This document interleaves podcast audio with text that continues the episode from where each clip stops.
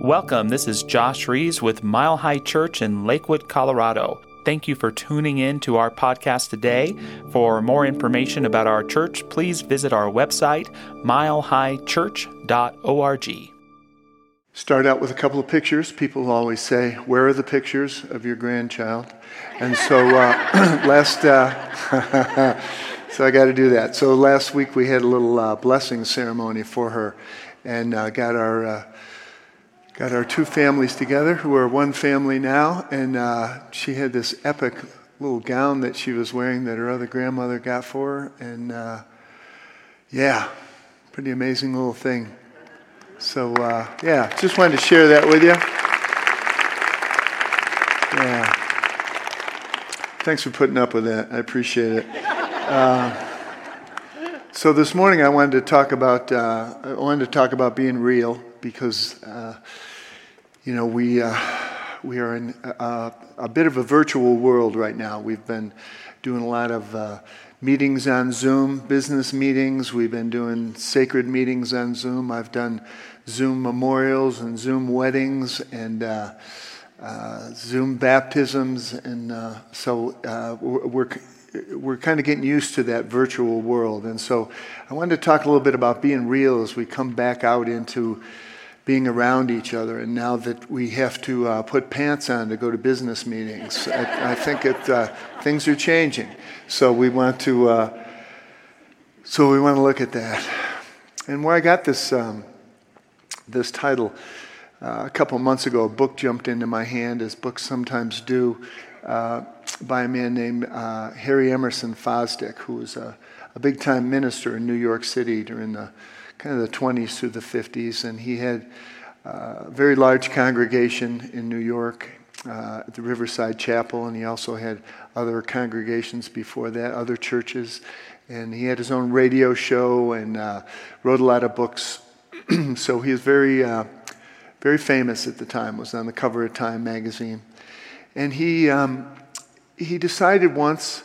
Uh, I don't know if it was a good decision, but he decided that he wanted to get closer to the people in this congregation and to know more about them because he'd mainly been uh, the preaching guy. So he wanted to know more about them. So what he did was he said, I'm going to have regular office hours when people can come in and meet with me and um, get to know people better. And so he did. He posted his office hours and said people could come in. And um, he knew that he was in way over his head when just a couple days in, he realized that he was talking in his office to someone who was on the edge of suicide, and there were 14 other people waiting in the room outside for him. And so he said, I'm going to have to find out a little bit more about this. So uh, he consulted with other professionals, psychologists, studied about psychology, learned about psychology, and learned that we don't really know too much about it. We don't really know too much about it, about what makes us tick. And so uh, he started digging into that. He learned about people and their problems, and he started to see some similarities, and that's why he wrote this book. And this book is called On Being a Real Person. And it was about his adventures in helping people. And uh, he said, This isn't a professional text, it's just my observations about it. But one of the things I love, he said, It is our strange penchant to confront last what lies nearest. And in the practical handling of life, multitudes of people become aware of and wrestle with every conceivable factor involved in the human situation before they face their real problem being a real person. So we know more about the stars and the way that the planets work than we know what's going on inside of us. That still seems to be a mystery. And so that's what we're working on here. In the middle of the uh, Science of Mind textbook, Ernest Holmes talks a lot about the parables, about Jesus' parables. And one of the ones he writes about quite a bit is uh, the parable of the prodigal son. And you know that one. Uh, the younger son asks his father for his inheritance, uh, and then he goes away and blows all of his money. Um, none of you have ever done that, I know, but some people do. Um, and so you know, he falls into despair, and it, it says in there that he's, uh, he's fallen so low that he's feeding the pigs in this village where he winds up, and he just has lost everything. And then it says he comes to himself. And for Holmes and for uh, Fosdick as well, this is a big moment. This is the turning point in this story. A story that Holmes said was the, the greatest teaching story in all of religious history and teaching. He comes to himself, and then he gets back on the road back to his father's house where he knew he had everything that he needed to start with. And I think today, when we're talking about being real, that's what it's about coming to ourselves, wherever we happen to be right now. How do we come to ourselves and realize the truth of ourselves? Realize how much already lies within us. So Fosdick wrote this book on being a real person. And he said that there are three factors that entered into the building of, per, of a personality heredity, environment, and personal response. Life consists not simply in what heredity and environment do to us, but in what we make out of what they do to us. I love that. That really rings true for me. Heredity, environment, and our personal response. And certainly our family of origins have a lot to do with the person that we are, with our personality. We learn a lot in our family of origins. Uh, not all good, some good and some bad. Um, we get a lot of our tendencies from our parents. That's why I've been teaching parenting workshops here for the last uh, 30 years. I think it's an important gig. I think we should take it seriously. And uh, I think every generation can do a little bit better. I have a a cartoon up at the wall at our house. It's on the wall, and I've always loved it. And I usually give a copy out to people in my workshop, especially if they have teenagers. And it's a, it's a picture of a large auditorium like this. And there are just two people in the auditorium, one sitting here and one sitting over there. And above them is a giant sign that says, Welcome, adult children of normal parents. Because I think all of us got stuff that we've gotten from our parents, that we've inherited from them. And it can be, it can be a burden. A lot of parents can do a number on their kids. But that's a lot of what, uh, what our work is about, to heal that stuff. We're handing stuff on to our kids too. We're doing our best, but we're handing it on. That's why we have therapy. And that's why we have all these classes, so that we can move past this stuff. You know, this past week we finished up one of our classes called Self Mastery. A bit of a pretentious title, perhaps, but a beautiful class. And I love it. We had 12 people in our class on Friday morning. And this was our last week, and people got up and did a little presentation just a few minutes about what they might have learned in the class and something that showed up in their life that made them feel more connected with their true self. And it was just amazing, the experience to me. All I can say was it was just an example of being real. It felt real in the room because people felt safe, felt that they could show up. We created a safe container where people could be real and where we could overcome that stuff that we got from our parents.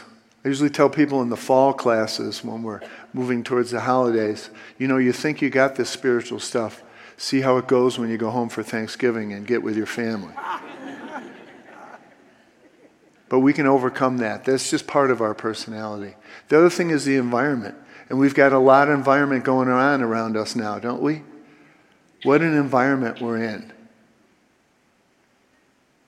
There is so much virtual that's going on in our environment where we can actually create a, a personality and a look and a, kind of an image for ourselves online that might not be our true self. And then we're, we're trying to protect that image. You know, a lot of times when you go into a restaurant, you can see people that are meeting for, each, for the first time in person. And they've interacted online, and here they are, they're meeting in person. And you can just feel that anticipation going on like, is this who this person really is? But I think in this virtual environment that we're in, it's so important that we learn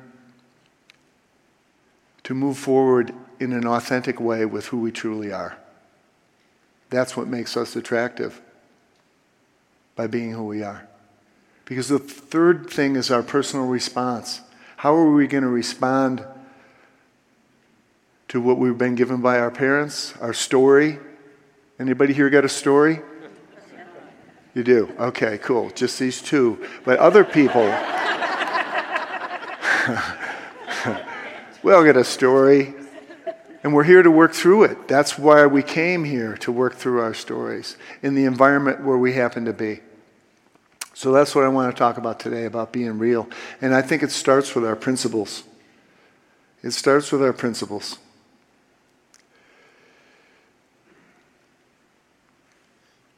Because here we're realizing that we are creating this world that we're going to step into next, right now, by the way that we are. That's what our teaching is about. It's about creativity. Ernest Holmes said, We are chemists in the laboratory of divine mind. What shall we create? We are chemists in the laboratory of divine mind. That's one of our principles. That we are creative.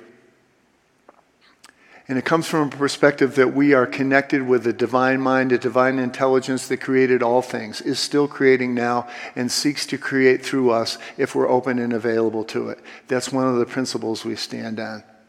Another is the principle of oneness that we are all connected with this mind, all of us, regardless of who our parents were, what tribe we grew up in, what religion we happen to grow up in, that there is oneness.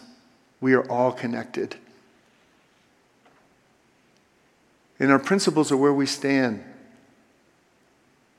Last Sunday, we talked about the principles that this country is founded on. We talked about the principles that this teaching is founded on. And principles are the place where we not only make a stand, but we have things that we can count on. There's a great thing that I, uh, I love from Stephen Covey that he said about principles. It always makes me smile. Principles don't react to anything, they don't get mad and treat us differently. They don't divorce us or run away with our best friend. They can't pave our way with shortcuts or quick fixes. They don't depend on the behavior of others, the environment, or the current fad for their validity. Principles don't die. They aren't here one day and gone the next. Principles are deep fundamental truths, classic truths, generic common denominators. They are tightly interwoven threads running with exactness, consistency, beauty, and strength through the fabric of life. Running with beauty and strength through the fabric of life. That's what our principles give us. They're kind of a compass for us to guide ourselves as we move into this new, this new phase that we're creating as we come out of hibernation. And this pandemic is still going on. We hear all kinds of narratives about it, but the truth is, it's probably going to be years when we figure out what was really happening now. So we have to stand on our principles as we move out into the world and seek to make a difference. So, as we talk about being real, I wanted to bring some points into this. And since I am a graduate of the Roger Teel Academy of Acronyms, I decided that I would use the acronym REAL. And just talk about what are some of the elements in being real. And the first is responsibility. Taking responsibility for our lives, where we are right now. That's one of the things I've always loved about this teaching right from the beginning. It's about being responsible. That's what I've always loved, that just the, the melding of uh, teaching parenting classes, love and logic parenting classes, and our science of mind teaching, because they're both about personal responsibility.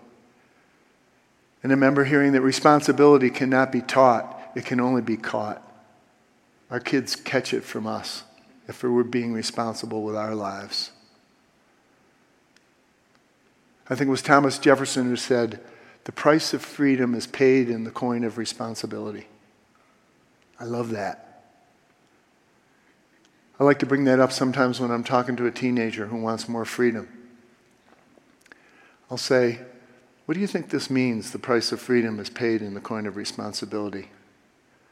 I realize they might not like that as much as I do. but they know where I'm going, they know where I'm headed. You know, if you want more freedom, show up for your life where you are now. Do the stuff that you committed to do. Earn it. Earn it. And I think in our world now, we have the opportunity, because of our virtual world, to not be responsible for what we say. You can find that out if you ever go to the comments section of anything. I recommend avoiding the comments section. That's where people usually aren't being responsible. But I think the opportunity to show up for our lives is a great part of our teaching. I think being responsible gives us a chance to evolve, to grow, and to not get stuck either in our heredity, in the things we got from our parents, or from this culture that we're in. The next thing I think is our energy. We're very big on being conscious of our energy around here, being positive with our energy. You know, last, uh, last March, March of 2020, we were all rolling along uh, cranking at full speed, trying to keep up with the world. And then one day it just stopped. And we had to shut it all down. And we went inside our, uh, went inside our houses and we got inside of ourselves a little bit.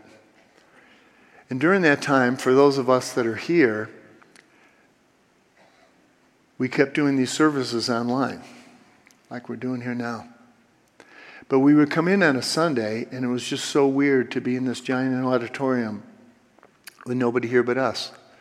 A few ministers, musicians, singers, and our tech people.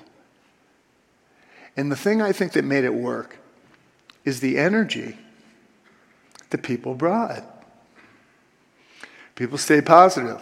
Do we know what we're doing? No, but we're going to do a good job with it. This is new turf, and we've got each other, and we're going to be doing it. And that's what kept, kept us going. And we could feel the energy of the people watching, you. So I want to thank you. Thank you. Because energy is real. What we bring to every situation we bring an energy to every situation, every room that we walk into, every person that we meet. And our energy counts. And we can either be authentic and real with our energy and be positive and expect the best, or we can lean back and blame our problems on other people. Our energy makes a difference. Our energy makes a difference. And being authentic makes a difference. I love that song that Jennifer just did, If We're Honest. You know, our authenticity has a lot to do with the way that we show up in the world. If we're comfortable with ourselves, if we feel okay with ourselves. One of the people that I've really loved who's spoken here a few times, not with us anymore, is John Bradshaw. He had so much in the world of recovery, addiction. And he talked a lot about authenticity. And he talked about something that he called the mystified self.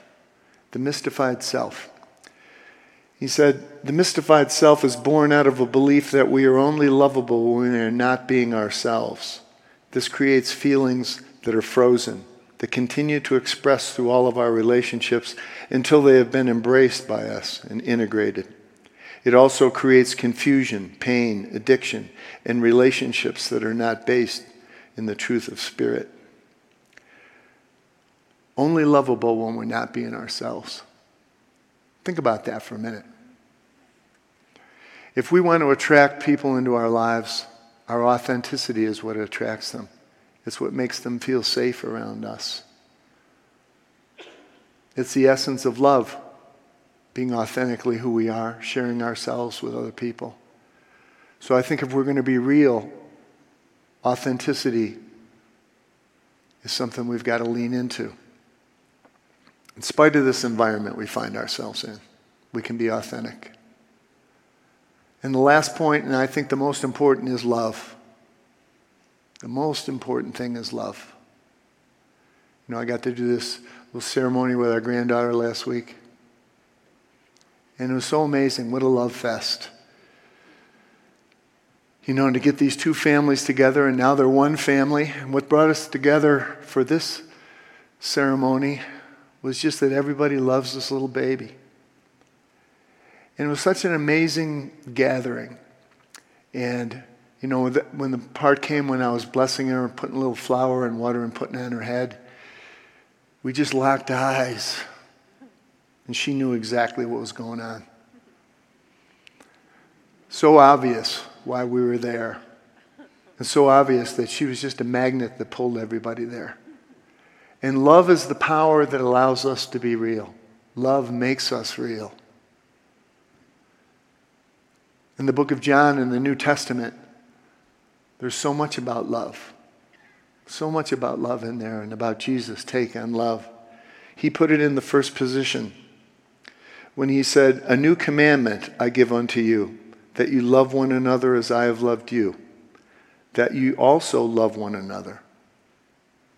As I have loved you, love one another. It's simple enough, but it's a difficult thing to do. We can do it in our own families. We can love we can have that feeling when we're surrounded by family and people we're comfortable with.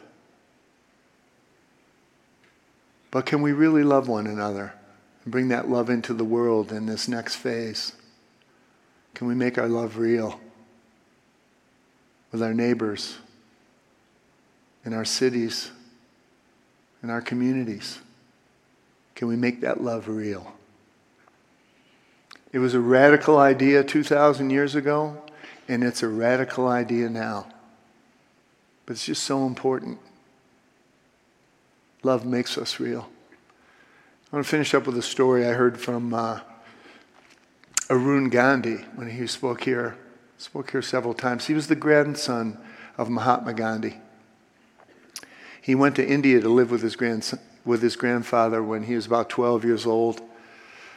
He was working through some stuff, and uh, he went to live at his grandfather's ashram in India. And uh, there was a lot of poor people that lived there, very, very poor people that had been rescued from the slums, a lot of children. And Arun said that he was at the ashram one day and his grandmother had made some, uh, made some candy for one of our other grandsons that was getting ready to go back to college. She wanted him to go back uh, with some stuff she made because she loved him. And, uh, you know, the Mahatma comes in, had a little take on it. He said, uh, Where's the candy for the other children? These are all our children.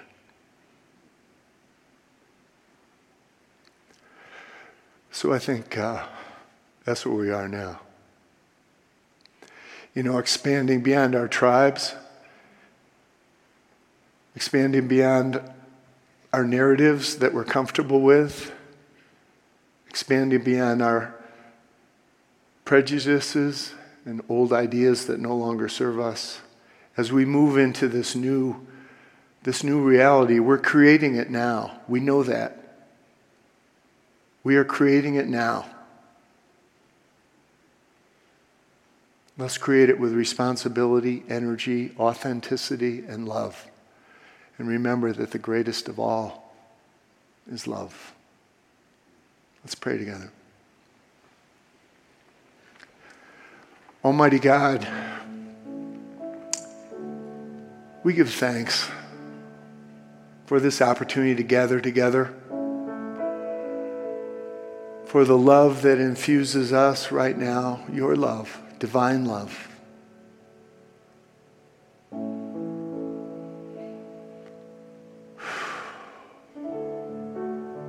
What a blessing it is to know that you are creating through us right now. That we are indeed here to do your work, to be your hands and feet, to show up in the world, to love one another. So we commit ourselves to that this morning. That we will be real. We will be real. I give thanks for this opportunity that lies before us and for the love that lies within us. We are blessed beyond measure. For this I give great thanks. So it is.